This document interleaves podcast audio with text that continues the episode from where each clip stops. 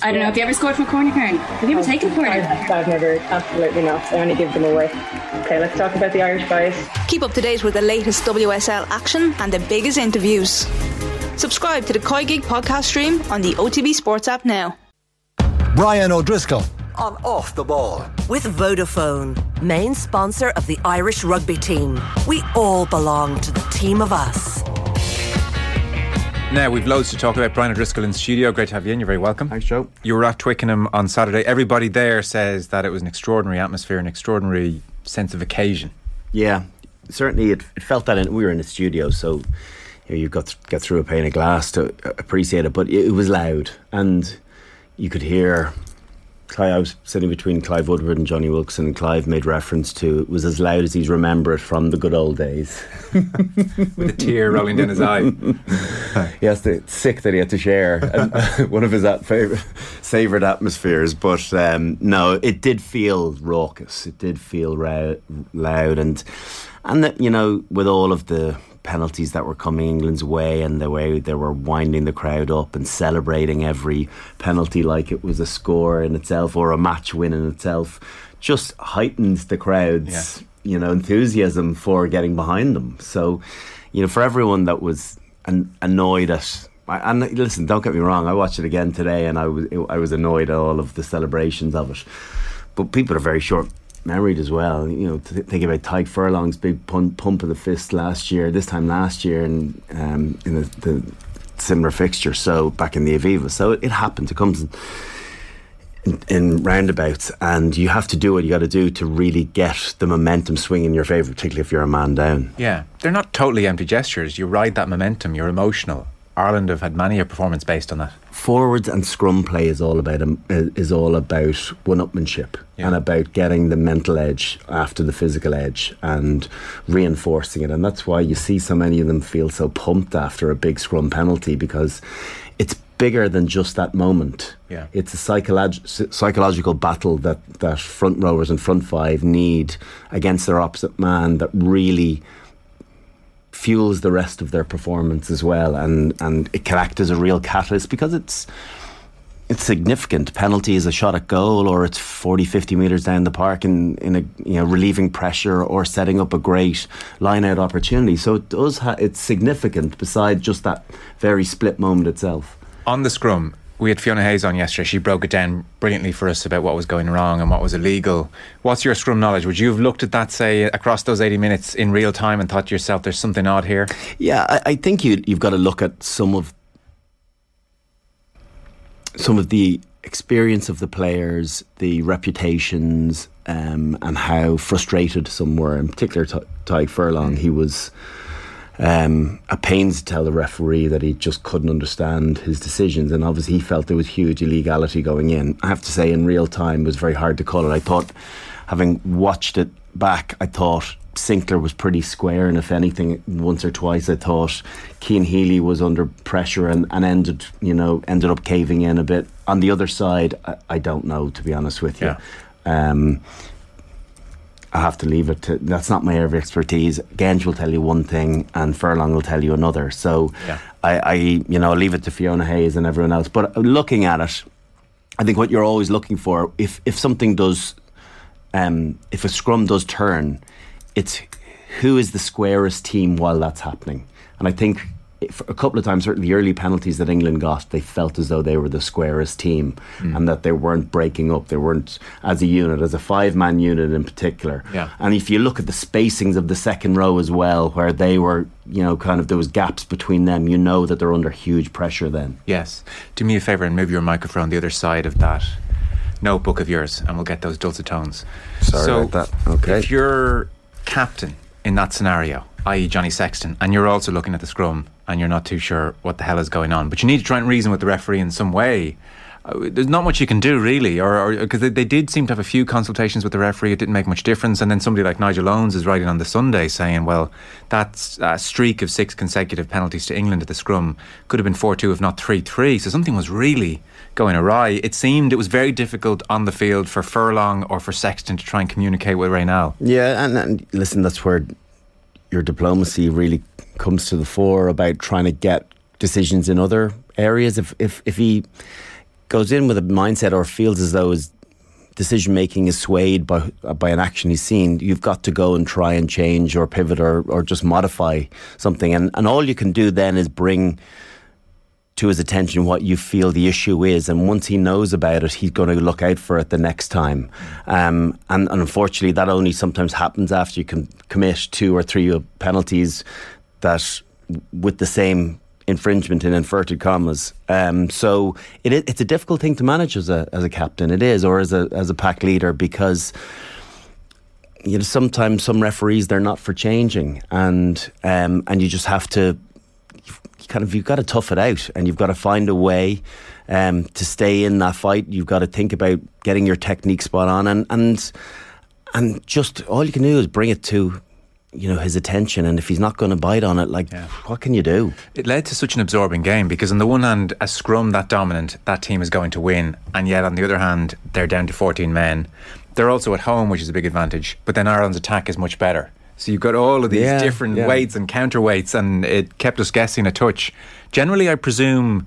Uh, well, you've been in that instance where Ireland scrum at Twickenham went to pot per Tom Court thrown to the wolves almost. I, I was thankfully watching oh, from a bar in New York okay. at the time, okay. so okay. yeah, no, I was rather relieved. But there's not, much you there. can do in, in, there, generally. There, there really isn't, and yeah. particularly when particularly when it's your sub you know, has come on because you've got an injury and there's nothing. You can't look to the bench. You look to the bench and it's empty. And um, yeah, it's it's very frustrating because then with every you know there's a tentativeness. It happened to us in um, in the Heineken Cup in 2012 against Northampton that first half, getting destroyed in the scrum, and it makes you a bit more anxious on the ball. You knock the ball on. Oh no, the nervousness around ball handling because your scrum is is you know sprinting backwards, and then all of a sudden, do you realise the knock on effect to each error okay. is you know, momentum to the opposition. And just shows in the second half of that game, we turned it around and we got the the better of them in the scrum, and, and that was the turning point. Mm. So it, it's still such a huge aspect of the game, and like it or loathe it, it's great that it can be determined by something that is very specific to a group of individuals back to kind of here I am talking about I've 15 years experience of playing in the game eight as an analyst and I I've I think I know some things in the scrum but I just couldn't properly pull apart what the what the nuances or what, what the difference was that Ellis Genge was specifically doing on yes. furlong.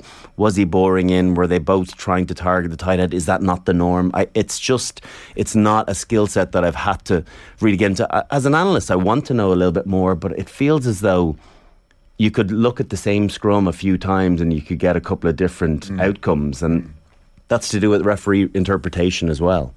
Something you would have a good feel for is Ireland's approach against 14 men in possession. So there were 17 turnovers, which is high. And at times, and there are various examples of Ireland forcing the pass and throwing an offload when, you know, after, well, a 20 metre break inside opposition 22, just hit the deck and this will be a numbers game and Ireland will score a try.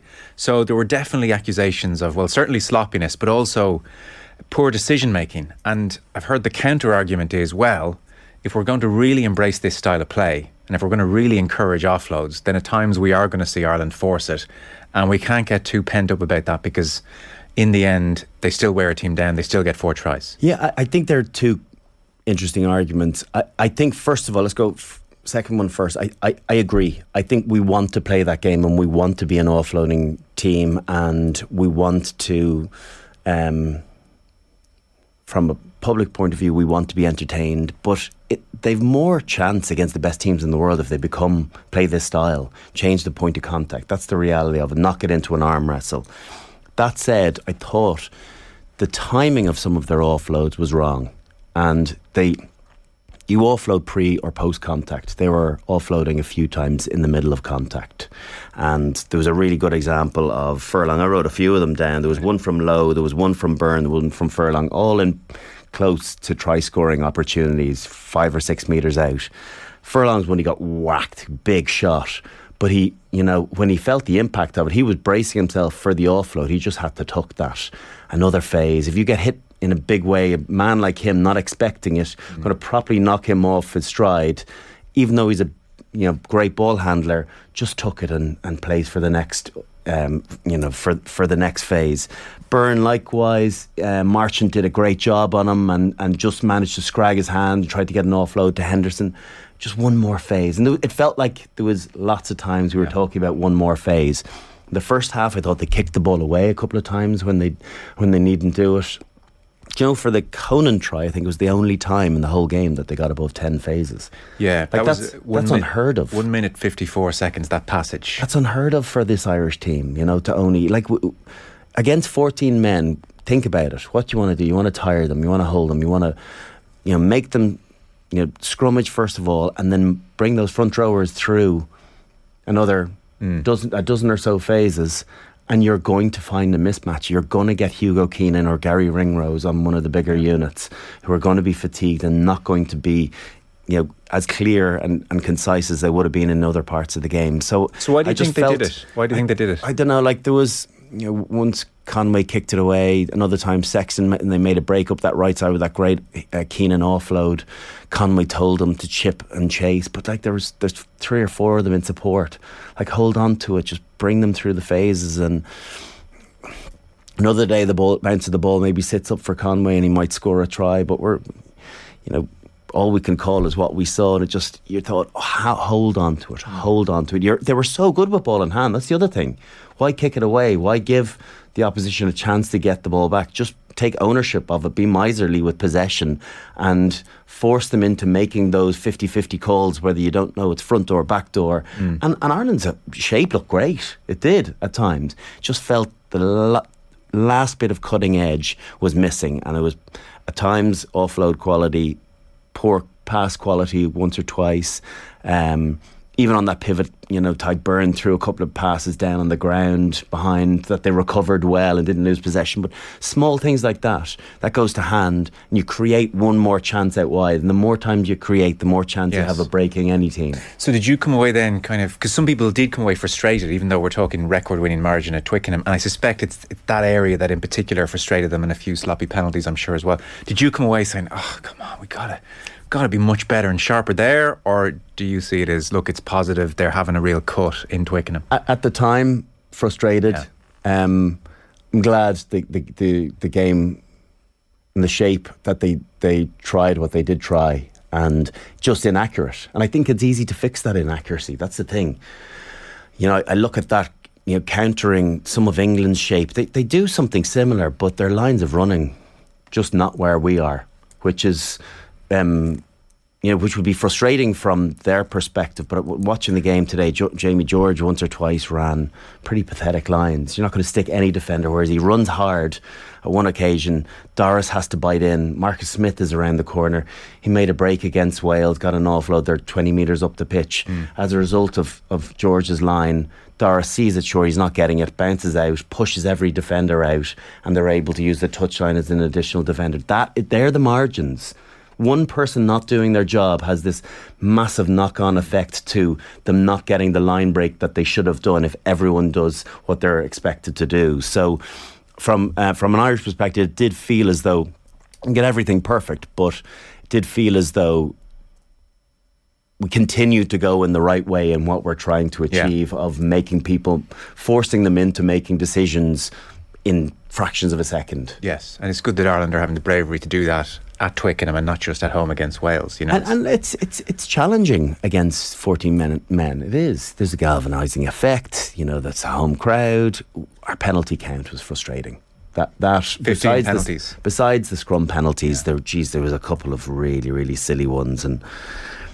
Um, I don't have to go naming names, but geez, there was one before the one we scored the try, and then the one we, we gave them just before half time slapped you know, an arm in a ruck yeah. um, to give them, to make it 15 9 versus 15 6. Like, that's significant. Mm. You know, go in 15 6. We've just taken the momentum and now we've just given them something back. So, like. Well, even after, when, when Doris went over for that try, which was ultimately disallowed, I think it crossed everyone's mind. We're going to win 100 0. I thought it was going to be 25 nil or 25 point differential at that stage. I was like, this could be a rout. Yes, and so that probably built big expectations, which then, when they weren't met, added to the frustration. But it just looking at the game back again today, it was suddenly on about 25 minutes when England win their first scrum after Ireland had won the first one.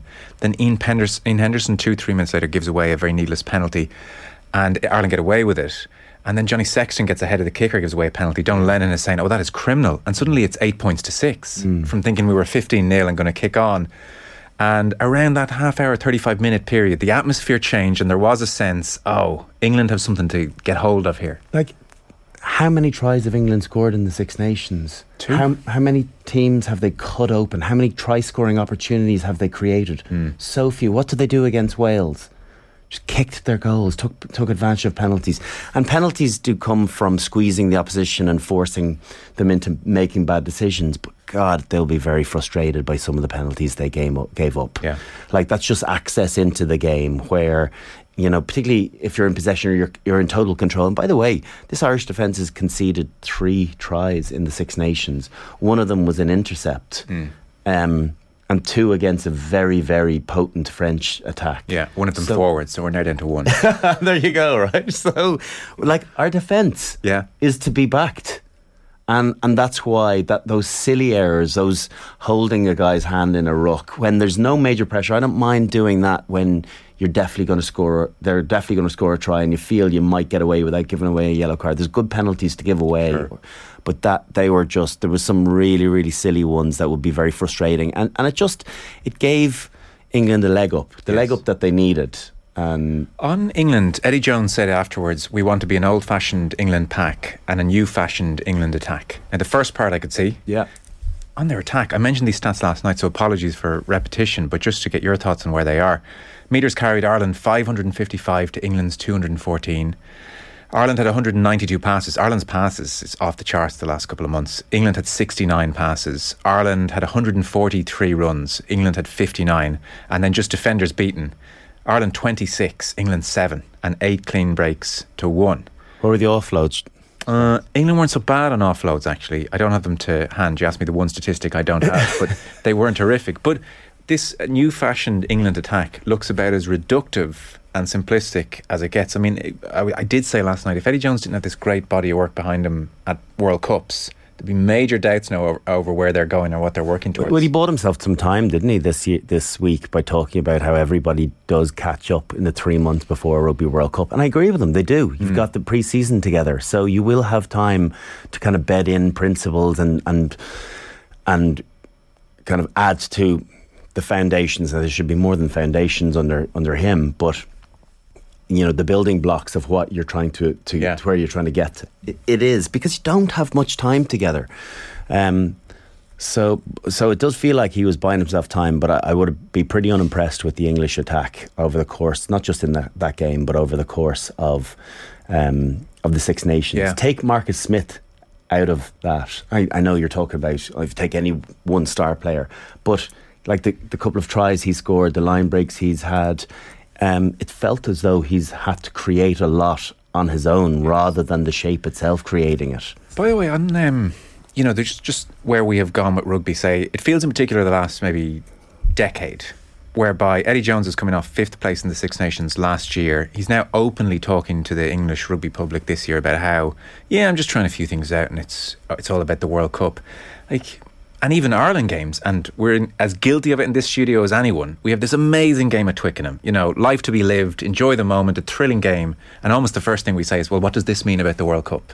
Like we're in danger of distilling four years down to just World Cup. Are we not now an obsessed nation around Rugby World Yeah, Cup? but but I don't like Jones almost that's not just giving away. you, but that's not just you. No, I it's not just me. It's actually I'm including Eddie Jones. Like Eddie Jones, kind of turning around to the English public and saying, after our fifth place last year in this in the Six Nations, and this is an experimental Six Nations, like we've got to be careful here, or we're going to reduce the Six Nations to like you know the FA Cup disappears, and that's a it's a different parallel. But you know, let's we need to keep the importance of these tournaments. Otherwise, there's no point watching rugby except for a month every four years. Because nothing else seems to matter the way we're going on. Yeah, they're just words, though, aren't they? Well, I You hope know? so. But then I, I look at England. because I, I don't like the- we all know that. Yeah, we all know that that the Six Nations is still you know the pinnacle global tournament outside Rugby World Cup. Like they, that's why we got well, the World Cup winners trying to get into it, right? so they're trying to bail from arguably Sure. well the best team in the world comes into the best team in the world Yeah. more often than not. Yeah. One of the best teams, two double World Cup winner, um, and so I I- like. I don't. I don't worry about where the Six Nations You don't, is going to okay. be because I Just feel it's in World Cup warm up territory very soon if we keep going along this route. like they're all they're just they're just words you know I, I really i feel as though it's what we as f- supporters and fans and pundits and analysts make of it rather than necessarily just one coach and and and listen it, it's a foreign coach coming in and maybe he doesn't see it like we've always treated it. We, we hasn't he hasn't grown up with it. So maybe he doesn't feel the need to have the same respect for the, the yearly event that is Six Nations, that he sees it as climbing blocks to get to this World Cup. And that's very mel- may very well be what he sees it as. But mm, I'd be pretty confident that he's not going to be there in 2024 and thereafter. So, like, I think we have to take an awful lot of what we hear from Sure. Eddie Jones with a pinch of salt when he says good things about us, or when he says bad things about us, or when he says anything about our prized possession, the, the prize cow. Like, let's let's not stress ourselves too much. We know what it is. We know it's great. We've got a weekend coming next weekend where two of the three games are going to be significant, um, where you're going to have hopefully one team in the lead, and then you another team trying to take that lead. Yeah. The 50 22 is quickly becoming everybody's favourite rugby law. I was about to say rule there. Law. It's such, it's been like, it's worked a plum, hasn't it? Well, if you look at it as well, if you look at the first try, the um, James Lowe try, Marcus Smith is in the backfield and he's covering the touchline back there, and he's right, like he's almost in the five meter channel, because now that's where you have to be, and we see so many more kicks down the middle now because. That's, that's where the space is. Everyone's marshalling the 15s. So naturally, if you want to kick the ball, you want to hit grass, that's the only spot that Yes. you're going to actually land it. Um, but as a result of that 50 22, there's such knock on effects to the positional sense of where those guys are. And he's worried about giving that away. And where Ireland strike from is just, I think it's just inside their own half. And then they unlocked them. And if you're critical, he could have closed the gate maybe a little bit early, but just seemed a little bit too easy for Ireland. But there's small little aspects to that 50-20 that that impact the positional sense in in tries as well as just kicks, where oh, I got to cover this, so it leaves space in the front line, and that's where teams, clever teams, go after it. Yes. as Ireland did. Yes. and as well, it was really interesting. The the first like Harry Randall had just taken the quick tap to try and speed the game up before about a minute before our try, maybe 90 seconds before our try. It was quite a long sequence. He ended up at guard. And when the ball was thrown outside, he was exhausted, having taken the quick tap and gotten mm. back into into defensive mode. So I was talking in the studio, and, and Johnny Wilkes was like, "No, no, no, not quick taps." He's like, "Slow it down, slow it down." We we're looking for an arm wrestle here Yes. today. We do not we do not want high tempo. These lads need a break. They don't need to, Yes. you know, to to work their engines in the first you know 10 15 minutes of the game when they've got 70 more to go with with one man less Is Caelan Doris such a better performer at eight that that has to be the starting point in the back row now? I he's just such a good footballer. I, I think I think he's fine in both to be honest with you. I really do. doesn't have to- it's not I think he's going to get the thing is will he get wh- where will he get his hands on the ball more often? Eight. yeah. So probably then yes. Okay. um, because you want someone of his ability to be able to ball play as much as he can. It remains the fact that him and Tadhg are the ball two best ball players in our pack, and they run the same, they show the same shape, they run the same intensity, no matter what they're doing, um, and they're that they've they've got that much football that they're comfortable in that in in the same position, showing the same picture to the defence. And so then it's up to you to decide what they're going to go and do with it. And when you can carry as well as both of them, or you can tip in and out, or you can pu- pull it out the back, very, very difficult to def- uh, player to defend against. So. Um, you- it's it's tough on Jack Conan because you know he, he did nothing wrong. Last year played very well, particularly in that England game. You know, didn't do anything wrong in the Lions tour. Played all three tests. But if you're looking at pure football, you got a different beast in, in Doris. Right. And and he's still young and he's still maybe you'd love to say you'd you'd love to feel as though he's another couple of kilos to put on maybe to be able to deal with those really big physical back row packs. You know, a few people said maybe he was out muscled a little bit against Alldritt and um, and that and Jelonch in that French back row. You know, he was still he was still very evident in that game, but he's very very exciting to to watch because he he just I think he sees and reads the game extremely right. well, and then he's got that physical attribute to go with it. And who jumps out to you as the sixth then? Um, I, I don't know. You see, that's the thing. It's about it is then sometimes about getting your best players in the park or the best ball carriers. And Peter O'Mahony comes in and does a fantastic job off the bench nearly the whole time now. So it feels are we do you get more from him over twenty or twenty five minutes than maybe you do over the course of eighty? But then sometimes he has one of those monster performances that we've seen at bit in big games mm. more often than not. So so I don't know. I don't know who um, who's you know it's um, yeah it's it, it's Van der Flier Doris and then Doris at six and Conan at eight, or Peter O'Mahony for now. Uh, but I, I, don't see that changing unless you know Coombes comes through at eight and and shows something more than he has so far, and Doris does go to because I think Coombes has good hands too. I think he's a bowler.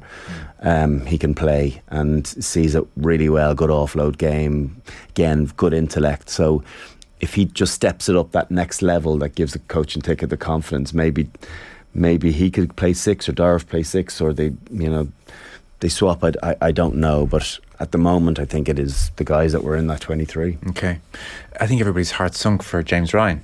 Mm. It's an awful thing, and he's off the back of a tricky year on the concussion front, and we wish him well. No one's even debating whether or not it's a red card, so obviously a red card. These high hits, uh, it seems a red card is not enough of a deterrent. Like, I, it's hard to get a read on why a two to three year, four year campaign now on World Rugby's part with red cards being dished out at a frequency we, we've never seen before, why that's not bringing height tackles down almost overnight. And uh, that, I mean, would you be surprised this weekend if there's another red card for a high tackle? No, you wouldn't. It's it's. I think we are frustrated by it. I think we are. And Charlie Ewels, as soon as he saw the replay, knows that it was a red card. He's not. He's not denying the fact that it was. Yeah. You know, they, they just the referee had no decision whatsoever.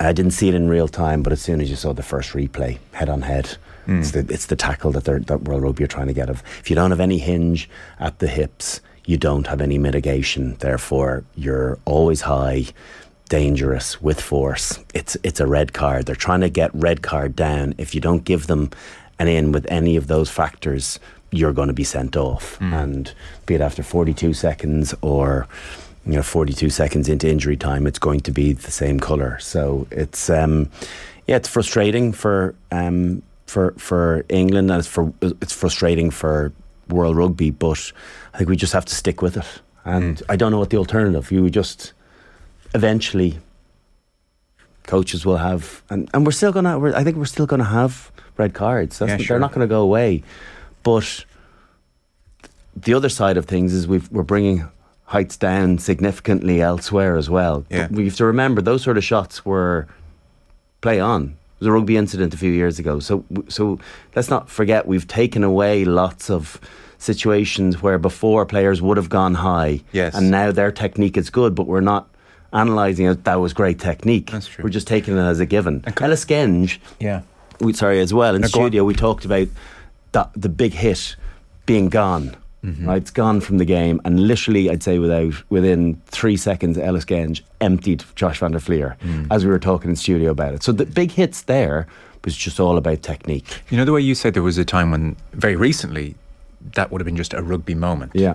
Uh, do you think, say, in a Charlie Ewels situation, without making it all about him, but do you think players are trying to tackle much lower and yet they've had almost you know 10 15 years of doing it a certain way and almost they make the high tackle and they think oh damn just you know my subconscious took yeah. over and I did what was in my habit or do you think away in team meetings defensive coaches are still saying I want you to tackle high and stop the ball. I- listen, you, because defensive coaches have to have an appreciation that you're going to do, have a much better job chance of doing the job if you've 15 men on Okay. the park. So, So it just comes a really silly defensive coach is saying that I still want big shots. Mm-hmm. I think it's about defending as units now, still getting double hits in, but it's you know, and if you get caught for an unlucky one, no defensive coach can have a problem. But very hard to, for any defensive coach to go, you know, to Charlie. Well, you did your best. Mm. Like it's just that's not good enough anymore, unfortunately. And the the way the game has gone, we all know we're watching at home and we can see it's a red card, and he knows it's a red card. Th- There's go- there's going to be very few complaints from people. I think the people I was I was at the game and I did I was doing a, a corporate thing afterwards, and people were giving out about it because they saw it once and maybe on th- the replay once. But it's if you have been watching the game for the last number of years, it's it's a non-decision. Are you saying the people in the corporate suite only watch the one or two games a year? Can you believe it? Um, triple crown. Here's the stat that jumped out at me. Ireland haven't won a triple crown at home in 18 years. At home in 18 years. 2010 was uh, was the sickener, wasn't it, in Croker? Scotland, yeah. So I had, a, I had a look back to 04. The lap of honour, uh, the blonde locks. Hey. Eddie O'Sullivan, but it was amazing. So I, there's a documentary on it, you know, 'cause it was such a big deal at the time. So I was watching it on YouTube, and like it's all the players talking about it, and Eddie O'Sullivan saying like it hasn't sunk in yet. Won, you know, we've won a triple crown, it hasn't sunk in, and um, the one that you're all so happy, like doing this lap of honour. Like O'Gara's there, like he looks about eleven, and he's like. Oh, I've been in City West for the last seven weeks. It's amazing to see what this means to people. This is the greatest day in my rugby career. Like 85, 85 is that Would be, yeah. Yeah. Yeah. So Kieran Fitzgerald and the I crew. you have to understand that, and it's very hard to to move on from 04 to now. I'm not, I'm not saying there's anything to be ashamed of here. No, like, I it was a I'm moment not. in time. You don't have to defend it. You don't have to defend I'm it. not, I'm not. but it's it was a big deal, and it's it's it obviously was a catalyst for other things as well. There's, it's not just that. It's not. It wasn't just a shot in the dark. Hmm. Obviously, at the time, it was like it was big. You know, we picked off South Africa in a win, an Australian win, and they were big deals. You hadn't Yeah. beaten Australia since '79. Big steps, yeah. So the, the, all there were momentous occasions to being able to ultimately go and achieve the Grand Slam in 09. And then subsequently what we've done in the last decade and victories against the All Blacks, another you know Grand Slam, other championships, European glory for clubs. Like it's significant where this country has come For since sure. then. And, and like it was lovely seeing all the players, you know, j- chatting to the media freely, like on the lap of honour and just excited. Girvan Dempsey was like just high on life, you know. What do you think it means to the 2022 class, a triple crown? Uh, it's not insignificant. Obviously, they're all about championship because Yeah. they know what sort of team they are. What what you know, the way things have unfolded in the last year, in particular. I think it's given them a different perspective on what their expectations should be. Um, they've also got a very very driven captain that is setting standards and that wouldn't think that triple crown is. It, it- it's still nice to win silverware, but that's. It's a means to the ultimate end of winning a championship, you know. So no, I, wouldn't pop champagne until I'd seen Johnny pop it first in the dressing room. No, be- no, I, I can't imagine that, that will there will be any DVD uh, about this. No, Um, it was good. uh, what chance of England after this very emotional performance and they'll be fatigued going to Paris uh, at eight o'clock on Saturday night and pulling off a shock? like they've a chance, but you know, unsurprisingly, France's banana skin was always going to be Wales, wasn't it? Hmm. Because it's that second last one. I think it's to get yourself up for the last one. England at home. If you're picking from a relatively full deck, um, it's very hard to see with how England have struggled in attack to see them really to outscoring France. The only thing that would that could po- possibly hurt France is is ill discipline, and it feels like they've Yeah. gone a long way towards sorting that. They're Yeah. very very well organised defensively, so I there's always a chance, but you'd have to think that, um, you know. I always look now to understand to try and see what the, the likelihood is, and, and and the spread is usually a good one. You'd have to think that France will be certainly eight or nine point favourites. Okay. Uh, by the way, offloads Ireland 11, England 4. Well, that's still uh, that's significant, and we hadn't like. I think we'd been averaging six. Had we six or seven in the other games? And, uh, yeah. Yeah, yeah. Sorry, other games this championship. Yeah, Yeah. I still have last year's championship in mind, where at times it was like one a game. No, no, game. I know that we're we're moving on from that, but but in this championship, so you know, so six, so another four or five on top of Mm. against, you know, a wound up English team is still, you know, a lot to be taken out of it. And I thought some of the thought some of the passing was really really good as well. Quick mention for Garry Ringrose. Um, and some of his quality of passing, I just thought outstanding. Right. Um, ability to catch and pass under massive pressure. So, yeah, that's in my notes, so I wanted to get that across. Very good. Our rugby coverage off the ball is with thanks to Vodafone, main sponsor of the Irish rugby team. We all belong to the team of us. Brian Driscoll, thank you very much. Cheers, Joe. Brian O'Driscoll. On off the ball. With Vodafone, main sponsor of the Irish rugby team. We all belong to the team of us.